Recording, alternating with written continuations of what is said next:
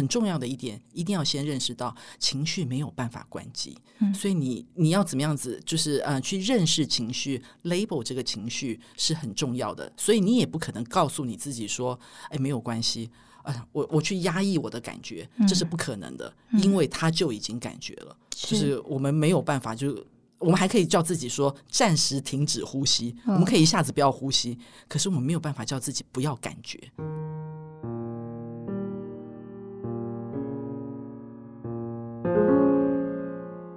欢迎收听《迷成品 Podcast》，今天读什么单元？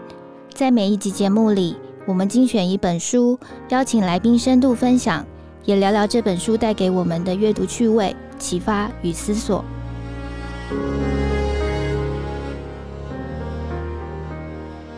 各位听众好，我是 Amber。这集节目要跟大家一起读的书是《天下》杂志出版的《当我们一起》，作者维维克·莫西是美国总统奥巴马跟拜登最倚重的公卫大臣，也是抗疫的大将。身为国家医师，他研究重要的健康与疾病问题，发现了现代社会最难治愈的，可能不是心脏病或糖尿病这样的生理疾病，而是我们常常不自知的关于孤独的问题。而且，这个心理上的孤独，其实会跟我们整个呃身体或者是心理其他的疾病相关联，甚至形成一个呃非常可怕的恶性循环。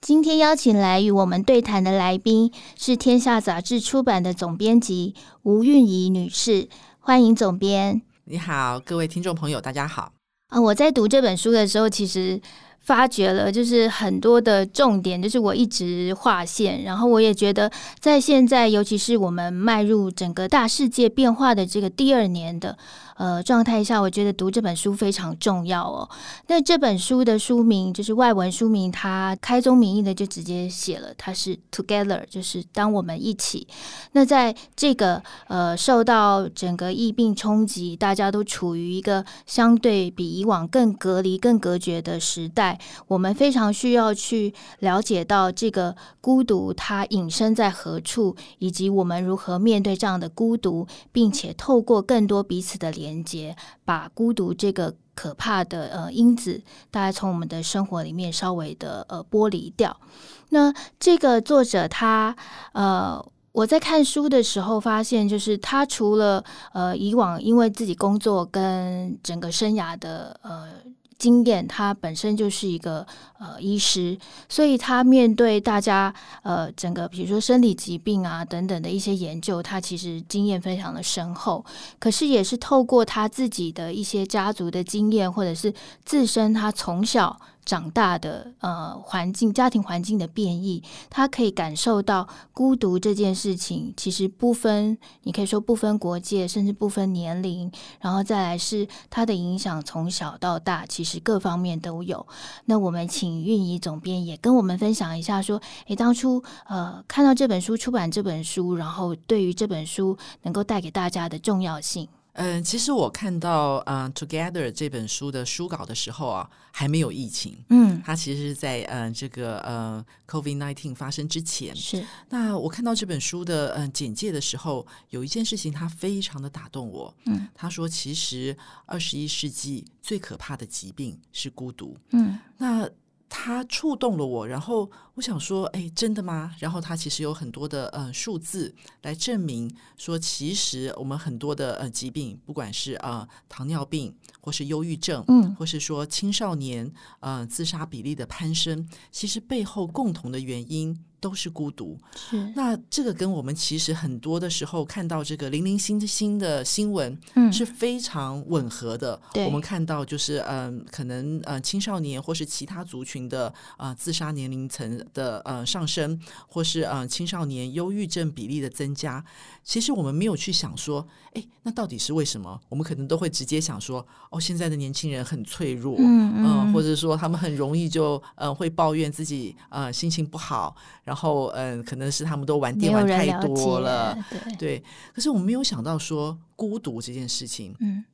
而且我觉得它里面还有，就是我看到我那个时候看到讲说，它其实嗯、呃，就像嗯、呃、刚刚主持人讲的，嗯、呃，就是不管你是什么样子的教育阶层、什么样子的年龄层，或是什么样子的工作，可能都呃会受到孤独的影响。他、嗯、说，其实为什么我们可以想想，就是你可能就像我自己也会有的时候会想说，哎，对、啊、他讲的是我、欸，哎，嗯，就是你可能有家庭，有你喜欢的工作，嗯，然后你明明有朋友，可是为什么有的时候我还是会感觉孤独？嗯。然后那个孤独让我不好受，嗯，而且呢，我不知道大家是不是也是这样子。我看他在写的时候，我非常的有感觉。孤独的时候，其实我们不敢讲，嗯、是我不知道该怎么跟别人讲说，说我觉得很孤独，因为好像讲了这件事情错在我，。就我没办法自立自立这样子、呃就是嗯，我不被人喜欢，嗯，交不到朋友。我怎么会找不到朋友嗯呢？对，对就好像孤独这件事情，其实是现代人很难开口讲的一件事情。嗯，那我觉得这件事情它非常打动我，因为比如说我可能是一个内向的人，然后我觉得说孤独就是因为我内向啊，嗯，我就不像别人那么外向啊，我不会交朋友啊。嗯、可是我不知道说，哎，其实它不是一个错误。是孤独，它不是错。比如说，我们、嗯、呃，可能你有呃，你感冒会看医生，嗯、然后你呃高血压你会看医生。嗯，孤独不知道该怎么办呢、欸？对，书里面作者他也有聊到，就是像刚才的比喻哦，说其实孤独就跟口渴或者是肚子饿一样，就你体会到它，它其实是一个生理上或心理上必然有的需求。我们。呃，感觉到肚子饿了，我们感觉到口渴了，去吃饭，去喝水。感觉到孤独的时候，其实第一个可能，也许不是先自责说，哎，我人缘怎么这么差，我怎么这么跟社会格格不入，而是去理解那个孤独的根源是因为什么而触动。那这个书里面，他有他也有提到说，有美国有一个所谓的孤独博士，叫做卡乔坡，他一直在研究说，哎，现代人的这个孤独从何而来，然后它造成的影响。那他自己就有提出一个孤独的冰山理论，就是说孤独跟冰山一样，其实我们只能看到它的表层哦，其实但它。底下埋的那个整个呃，它其实是在我们整个身心里面的深处，我们可能不知道它位于何处有多深，然后它可能会造成多大的危害。那呃，能不能也请运仪聊一聊说，诶，现在我们就像刚刚提到的，我们现在都诉求你要独立，你要自主，呃，你不要影响别人，你的问题，呃，你有困扰的时候，你先想想一下。你自己能够怎么样去解决？这个好像寻求自己解决的这件事情，怎么样造成了我们更大的孤独的危机？嗯嗯嗯，就像我刚刚讲的，其实他就是呃，我看到那些书稿的部分的时候，其实他非常打动我，嗯、因为我觉得他讲到了，嗯、呃，可能是我，也可能是我观察到很多人身边的问题，嗯，就是说，其实我们不太知道自己。嗯，在孤独当中，或者是说，呃，孤独对我们有多大的影响？只觉得可能是啊，我真的是很不会交朋友，哎、嗯，我的人缘不好。那嗯，其实嗯，就像嗯刚刚主持人所讲的一样，就是说，他可能孤独，它是一个冰山。嗯，在这本书里面，它也有呃嗯讲述这这个部分的内容。那它的根源可能是来自于嗯更早以前，可能是在我们小时候。嗯，那其实孤独在嗯、呃、小时候的时候，它嗯。呃嗯，特别的的重要，只是大家其实不晓得它的影响。嗯、那哎，其实这个也是作者他自己的经验。是我们讲呃，这位作者啊、呃，就是美国啊、呃、拜登新任命的公共卫生署的署长啊、呃、，Murthy。那他自己他其实是来自于一个印度移民的家庭，家庭所以呢，他的爸爸是医生，嗯、他从小就是在爸爸的诊所里面长大的。大的嗯，然后呢，爸爸妈妈每天早上呢都会开车送他到学校去上课，然后。然后他明明是一个哎成绩还蛮不错的小孩，也是一个很正常的小孩，嗯，可是呢，他要被送到学校的时候呢，他就开始很紧张，嗯，他很怕去上学，对，可是他又不怕做功课，又不怕考试，嗯，他为什么会怕上学呢？嗯，因为呢，他没有办法跟他的爸爸妈妈讲说，他其实在学校里面很寂寞。没有那一个小朋孩友对，为什么就想说，为什么一个小孩子他不敢跟爸爸妈妈讲说他在学校没有朋友？嗯其实这可能也是很多的小孩子或是青少年所碰到的问题。为什么不敢讲自己没有朋友？嗯因为讲自己没有朋友，代表自己不值得被喜欢。是那这件事情是很痛苦的，比讲自己笨还严重。 对可是你笨还可以，好像有方法可以改进嗯。可是你讲自己没有人喜欢的时候，哎，真的不知道该怎么办。嗯所以其实我看到这个时候，其实我是哎非常感动的。嗯然后我在想说，可能很多的小朋友也有类似的状况，对而我们以前在这个时候可能都觉得说，对我就是一个人缘不好的人。嗯就再回到我刚刚所讲的，我们都觉得错在自己，是然后我们不知道说，哎，其实人本来就是一个群体的动物，嗯我们是喜欢跟群体在一起的。对所以，当我们感觉到孤独的时候，只是告诉我们，它就是嗯、一个肚子饿的喜讯号，嗯我们要出去交朋友。那其实要解决的应该是说，哎，我不会嗯、呃跟人家连接的这个问题，而不是说，呃，我有问题。嗯对，这个其实是一个嗯、呃非常大的嗯、呃差别。那我也是看了这本书，因为其实嗯、呃可能孤寂或是孤独这个问题，嗯过去可能都是在呃心理学对或或是文说学上的或是咨商嗯里面才会碰到的问题。嗯那其实没有人用一个更大的这个呃视角来看，嗯就是没有把它放在这个呃人际关系里面或是社会关系里面嗯来看这个问题。所以这是这本书里面非常特别的一点。嗯那嗯，其实不止美国有这个孤独博士，嗯那在这个德国跟英国还有孤独部长。是就知道说，其实这这个问题它真的是二十一世纪它非常普遍的一个问题，而且呢，已经有先进的国家注意到这个问题的严重性，嗯所以他们才会有一个部长要来嗯解决这件事情。年节限定优惠，成品线上独家与多次入选波隆纳插画展的台湾插画家吴兴芷合作，绘制二零二一好运如年手绘插画红包袋六款，即日起至二月二十八日，于成品线上单笔消费满一三八八元即赠一组。活动详情请至成品线上网站查阅。刚刚运营也聊到说，比如说孩子他们呃害怕上学，因为呃没有朋友，却不敢跟家长说这个问题。其实我觉得作者在书里面也有提到哦，他说我们没有朋友，就是我们常常觉得自己需要同伴，所以找不到同伴，找不到友伴，是一个非常非常大的痛苦，或者是会让会改变你整个对呃所谓。人际交往的一个一个概念，但是我们比如说很多家长遇到小朋友在在学校可能欺负啊，或者是呃无法上学，会说你怎么不跟我讲呢？那我在这里，其实作者就在书里面提到说，在同伴之外，他其实有一个更重要的去破坏这个孤独杀伤力的一个呃重点，就是社群。不只是个人，比如说整个家庭或者是家族，整个呃圈子能够建立一个非常紧密的一个社群、一个连接关系的话，我们就能够意识到对方或者是哪一个人，他可能需要呃援手。他现在的状况可能是一个人，他需要有人可以说说话，或者是单纯，也许就是只是陪他吃顿饭，这都是非常重要的一个表示哦。那呃，我也想请运怡聊一聊，说，诶，这个社群跟同伴之间的呃连接，在我们现在这个社会，或者是呃我们现在这么呃，你说工工商社会，怎么样能够做到这件事 情？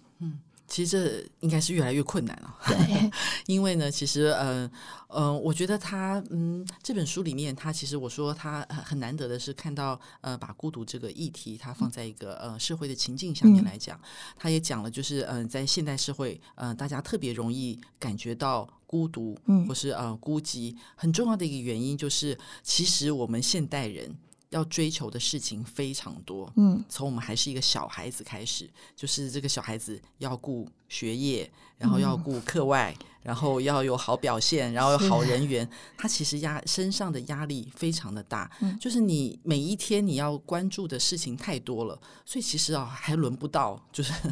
你的这个 人际关嗯系，或者是朋友，或者就是讲说嗯家庭关系、亲情关系好了，嗯嗯其实最容易被我们忽视的就是就是家庭跟亲情。是，因为这些人永远原谅我们，嗯，所以呢，永远排最后一名。 对对，对，就是你可以因为公司的聚餐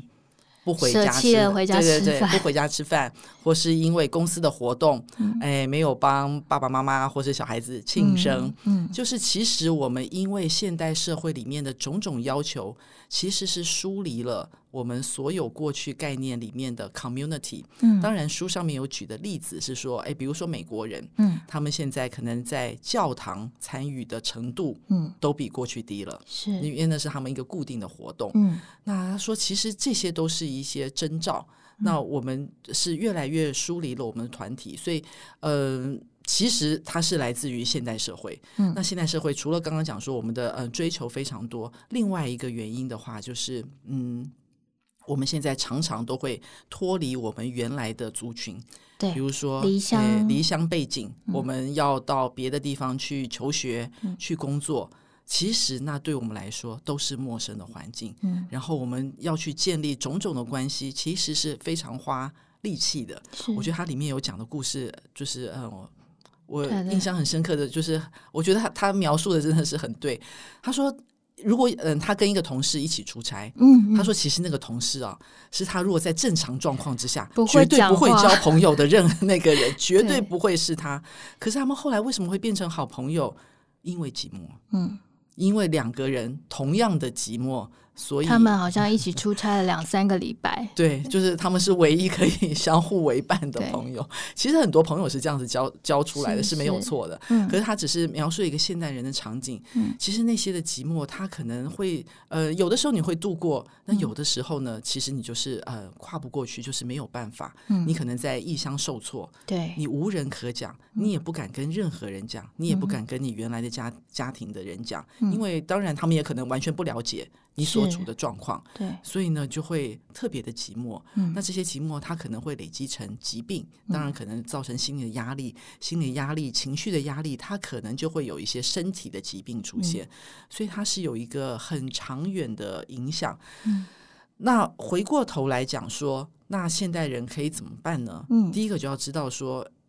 诶，他这个是有需求的，是，就是呃嗯、面对孤寂或是人需要办这件事情，嗯它是一个有需求的正常的需求，而且它需要时间来来来培处养理。对，对，那嗯、呃可能对于现在的年轻人来讲，这件事情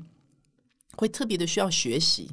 因为其实交朋友这件事情，嗯它跟在这个呃网络上面认识朋友，它不嗯太一样。交朋友需要相处，就是呃，你可能要跟这个人的优点跟缺点都需要相处，你才都会需要认识了这个人解，。花时间，对，它不是说哦，今天关机之后，明天再打开来，它又会推送给你一些 一群新朋友，不会嗯哼，推送给你的那群人，你还是要花时间去看才会了解。嗯所以其实这件事情对于现代人来讲说，你一定要先知道，然你要花时间，嗯然后才讲到说，哎，那我们要嗯、呃交朋友或是嗯、呃办聚会的时候，嗯是不是有一些方法可以来做？那这个可能跟呃你是不是呃内向或是外向不一样，而是你要先意识到，我必须要花力气来做这件事情。确实，像我们现在每个人。可能一打开 Facebook，他就会告诉你说：“哎、你哪个朋友今天生日哦，赶快祝他生日快乐吧。”我们常常这个是很现在变成一个很直觉的行为，就是啊，发现 Facebook 提醒我了，我赶快去祝他生日快乐。那可能每个人的墙上都会出现好好多人祝你生日快乐，或者是我们常常不自觉的跟某个朋友说：“哎，我们下次再约。”但是这个下次到底是什么时候约定呢？什么时候见面呢？我们反而在数位的呃通讯上，我们这么容易的轻取一个约诺，但是什么时候实践它，我们什么时候呃面对面的聊天，然后理解最近彼此发生了什么事情，对什么事情有什么新鲜的感受等等，好像反而没有那么的呃频繁了。所以这个太轻易的一个数位连接跟太轻易的数位许诺，当然也造成了这个孤独在现在这个时代其实是不停的蔓延了。而且就是这些人是不是真的了解你？嗯我觉得他对孤独的定义，就是可以有一个非常简单的定义，嗯就是你是不是感觉到有人懂你，嗯有人了解你？嗯，那也就是很多的，比如说有些青少年在青少年时期，可能尤其是会这样子，对，就是你回到家，嗯你居然会觉得你无家可归，是因为你觉得没有人人了解懂你。你，对，这个家庭里面就是没有一个人了解我的感觉，就是没有人了解我的痛苦。嗯那其实这个也可能是我们为什么会身在热闹当中，嗯比如说全公司都在 party，嗯你还是会觉得非常的寂寞，嗯就是因为没有人懂你。嗯那这个嗯、呃可能也是呃，就是我们也可以讲说，在建立人际的连结的时候，非常重要的一点就是你有没有给别人机会，让别人来了解了你。解你，对。对，这也是他提到的一点。这个给予别人机会，我觉得也是破除或者是脱离孤独处境非常重要的一个关键哦。呃，作者他就在书里面有提到他自己家族的一个经验，就是也是一个远房的叔叔从印度就是。单身就是移民到美国，想要找更好的工作。其实那个叔叔在印度，他的专业其实已经有很好的工作资历，但是他当然想要为家庭再争取更好的生活条件，但没想到来到美国之后，他其实发展的不如预期，然后找到的工作跟工作发展，其实都令那个叔叔非常的失望。那本来这个叔叔其实是跟他们好像是住在他们家，后来又又因为工作就搬离了。那直到某一天，就是作者他们接到那个叔叔的房客打来电话说：“诶，那个那个叔叔都没有出现、哎诶。那因为不住在那里，所以作者当然就说，那请能不能请请什么呃房东啊，或者是警察、啊、看看状况。结果在下一通打电话来，其实他的叔叔已经在那个居所里面就是自杀了。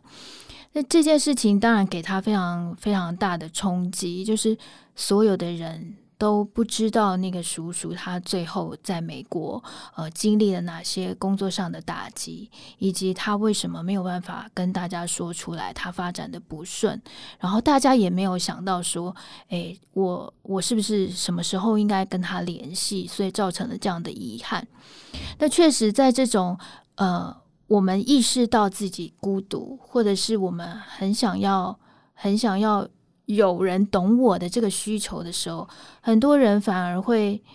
嗯，那是一个害怕嘛，就觉得啊、一定不会有的，或者是说，呃，我可能说出来了，可能会别人会觉得说，哎，你你你怎么你怎么会这么想，或者是好像有些人会觉得，哎，你这样是不是不够义气呀、怎么会觉得我不会懂你？所以很多的这些认知上的一个隔阂，反而会让这一层孤独的墙好像好像更高了。嗯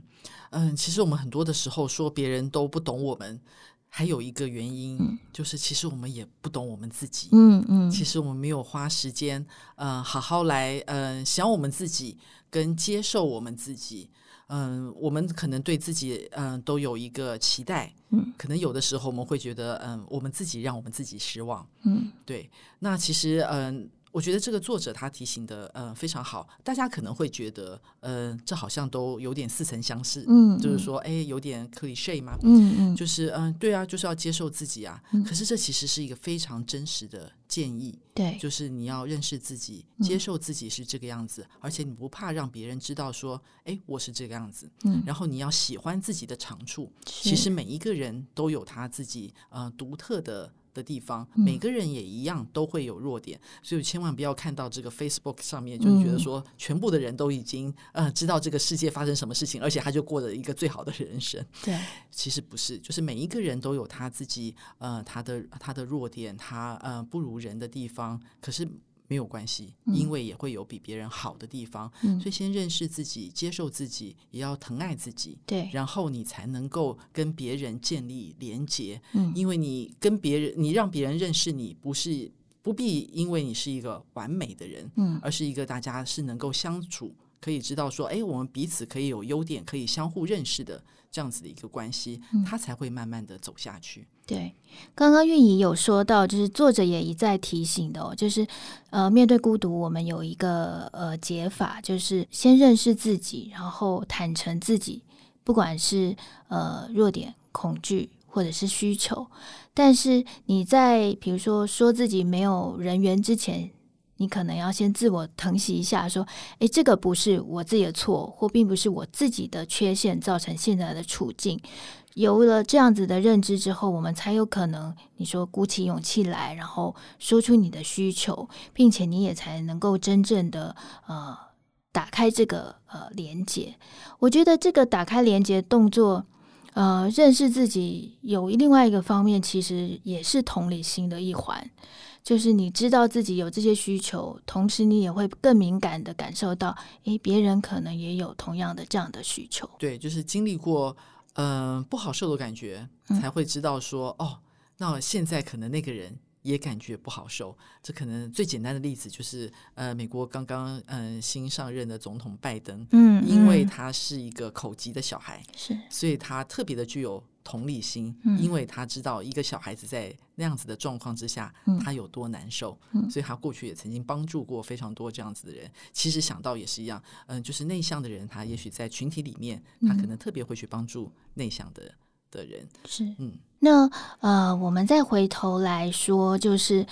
除了成人常常面对这些呃，因为工作啊，因为现实、因为家庭等等的压力造成的一个孤独情境之外，现在的孩子，比如说甚至小到呃国小的孩子，这个所谓的荧幕世代，他们一出生可能就生活在这个各种样子的载具数位环境底下。那这样的孩子整天面对荧幕，我们也常常说，哎、我们可以控制他，或者是管制他每天只用多少个呃这些数位工具。但是，怎么样让呃这些孩子能够呃，你说主动的呃了解工具的应用，以及脱离这样子好像有一点上瘾，并且能够让他们呃在数位跟人的。呃，实体的人之间建立连接，呃，书中作者提到了一个非常重要的技巧，叫做 ruler，有五个技巧，我们也请运怡聊一聊这五个技巧。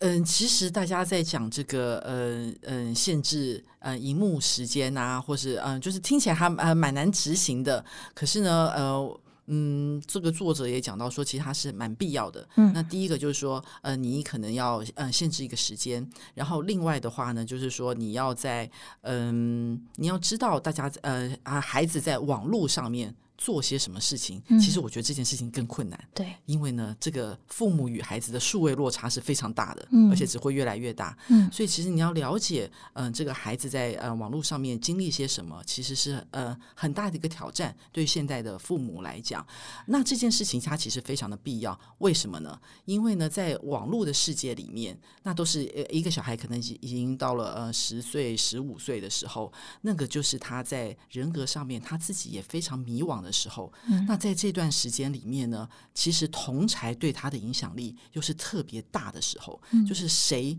被喜欢，谁嗯不被喜欢，嗯在他自己的群体里面，那这所有发生的时间点。都是在父母不知道的时候，都是在父母看不到的地方，就是在网络上面。嗯所以为什么要特别关注？就是说，一个青少年他在网络上面所受到的影响，他对于这个孩子的人格的发展，或是说他的心理够不够强韧，为什么这件事情非常的重要？嗯，那就是因为说，因为这些所有的事情，它都发生在父母很不容易接触到的地方，嗯而且那是这个一个人成长的过程当中，他最脆弱的时候。是因为他还没有一个对自己没有一个很清楚的认识，而又是在他特别重视同才对他的影响的时候，嗯所以这个部分可能。真的是要提醒所有的呃家长跟所有的老师。那我知道很多的老师现在每天在处理的事情都是跟这个网络上面的吵架有关。对对，那我是有听过，嗯、比如说欧阳立中老师告诉我，他每天在嗯处理的就是说，比如说，诶，同学的大账跟小账，我第一哦次听到我说啊，什么叫做大账跟小 账在吵架？就是营业用 跟营业用跟亲友用这样子。对对嗯对，像这样子的一个一个概念哦，所以嗯，这个真的是要嗯提醒。那嗯，另外一个就是嗯，刚刚主持人讲到说这个 Luler 的这个概念啊、嗯，其实 Luler 呢它是一个耶鲁大学的教授所发展出来的。嗯那哎，正好耶鲁大学的呃教授的这本书是就是运用耶鲁呃，就是一运用这个 Luler 的 Luler 概念，也是天下杂志出版的是，它叫做情绪解锁。是那 Luler 它不是啊、呃专门针对嗯嗯、寂寞，嗯它其实是嗯、呃告诉大家如何来正确的认识情绪。情绪，那我也是看了呃耶鲁大学这位教授的书，我才发现说，哦，我从来没有意识到，哎、情绪没有办法关机耶。嗯嗯，就是大家，我不晓得大家有没有这样子的感觉，你感觉到什么的时候，你它就已经发生了，已经被启动了那个对循我没有环办，法，就是说我感觉到难过，我就已经难过了，我没有办法告诉我自己说。那个不是难过，嗯或是那个呃嗯、呃，这个难过没关系。所以呢，我觉得这个书里面有一个很好的提醒哦，就是如果小孩子觉得呃感觉到受伤的时候，父母千万不能说的一句话是什么？嗯，我发现我对犯过错，就我就说了那句话，就是别人怎么样看你一这点样都都不重嗯重要，对你自己不是那样子的人，别人那样子看你一点都不重要。我真的讲过这样子的话。嗯他，说那个对小孩子一点帮助都没有，对，因为他已经被伤害了，嗯他已经难过了。嗯，你只能去同理他的难过，你去了解他为什么这么的受伤。你没有跟你没有办法跟他讲说这一点都不重要，因为嗯对他来讲，他就已经觉得重要了。这个就是在讲 Luler，就是嗯我们怎么样认识自己心里的感觉，然后你要去把这个呃你感受到这个情绪贴一个正确的标签，嗯非常的重要。就是比如说，我们刚刚讲说，哦，其实孤独它不是呃，它不是一个问题，对，就是它其实你要给它一个正确的标签。嗯所以第一个你要意识到自己的情绪，然后你你要先能够辨识，然后才能够给它一个正确的标签，然后你才能有一个正常的处处理的方式。是，所以 Luler 他在讲的就是这样子的一个过程。那我非常鼓励大家，呃，不管是看《当我们一起》这本书，嗯或者是《情绪解锁》这本书，都可以学到，就是说 Luler 的这个这个过程应该是一个什么样子的一个过程。嗯可是我觉得很重要的一点，一定要先认识到情绪没有办法关机，嗯所以你你要怎么样子，就是呃，去认识情绪，label 这个情绪是很重要的。所以你也不可能告诉你自己说，哎，没有关系。啊，我我去压抑我的感觉，嗯这是不可能的，因为他就已经感觉了，就是我们没有办法就。我们还可以叫自己说暂时停止呼吸，我们可以一下子不要呼吸，可是我们没有办法叫自己不要感觉。作者在书里面虽然是用小小朋友的例子来说，就说，诶，可能你看你看一个小朋友，他滑滑滑滑手机，本来好好的，然后突然就就整个毛毛起来，然后可能就变得很不耐烦，或者是突然难过或生气，种种情绪都来了。那我觉得在现实状况里面，其实很多大人也会这样，就是划一划手机，突然就整个焦虑，然后你你无以明知。不过就像呃，作者就提醒，哎，这个时候我们就运用这个 ruler 这五个技巧，比如说它首先我们可能就是先辨识这个情绪是是什么哦，这个是再来是我们理解他的情绪，它原因从何而来，那这样的情绪可能会带给我们什么样的结果。然后再来，我们去归类它，就是用正确的词汇去描述它是什么样的呃情境，然后适当的去表达，最后我们才能够、呃用正确的方法去调节我们这个情绪。有时候经过这样的一连串的、呃过程跟技巧，有可能你就能够知道说，诶，它从何而来，然后它可能的影响是什么，以及它或许没有。你想象中的这么样的难处理，或者是它也许可以用另外一个方式去面对跟去呃理解它。所以这是一个呃，我们现在面对不管是人与人之间的互动，或者是我们跟数位环境的互动里面，好、对于不管是大人或者是孩子都很重要的一个方法。对，你就不用躲起来了。对，嗯，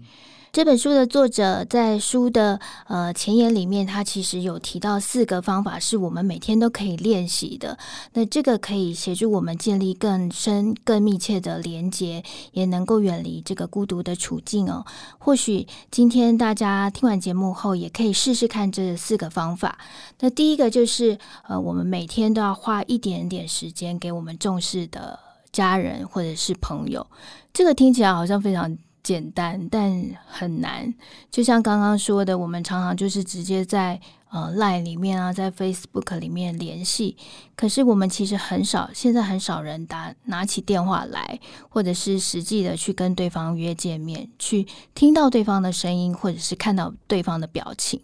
那能够看到这两个事情，其实是作者非常强调的，他才能够打破这个数位的一个隔离。那另外一个也是我们现在常常就是犯犯错的，就是所谓的低头族。当大家都是低头族的时候，我们即使见面了，可能也没有办法面对面真诚的注意到对方所要表达的事情。那作者他在这里就强调了我们。在说话的时候，跟对方眼神交流的一个重要性，你不要看荧幕，而是要看着对方的眼睛来说话。那第三个其实是，嗯、刚刚也聊到说，作者他说我们必须要对自我坦诚，然后自我认识。独处的时间对每个人其实都是必要的，就是你在独处的时间里面，你能够认识更多的自己，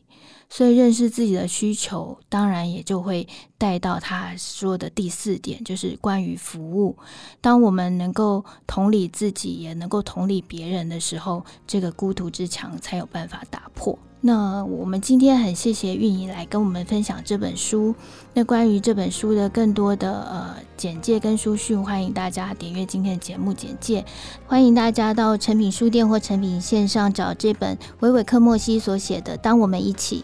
迷成品 Pocket 的节目更新讯息，我们都会公布在成品人 App 跟迷成品网站上，欢迎大家随时查阅。也欢迎各位在各大收听平台给我们留言评论，我们会作为后续节目的参考。今天的节目谢谢大家收听，我们下次见。谢谢大家，拜拜。